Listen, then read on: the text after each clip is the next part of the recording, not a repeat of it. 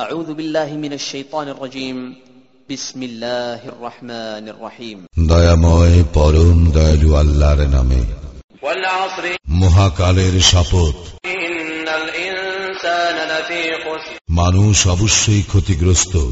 إلا الذين آمنوا وعملوا الصالحات وتواصوا بالحق وتواصوا بالصبر কিন্তু উহারা নয় যাহারা ইমান আনে ও সৎকর্ম করে এবং পরস্পরকে সত্যের উপদেশ দেয় ও ধৈর্যের উপদেশ দেয়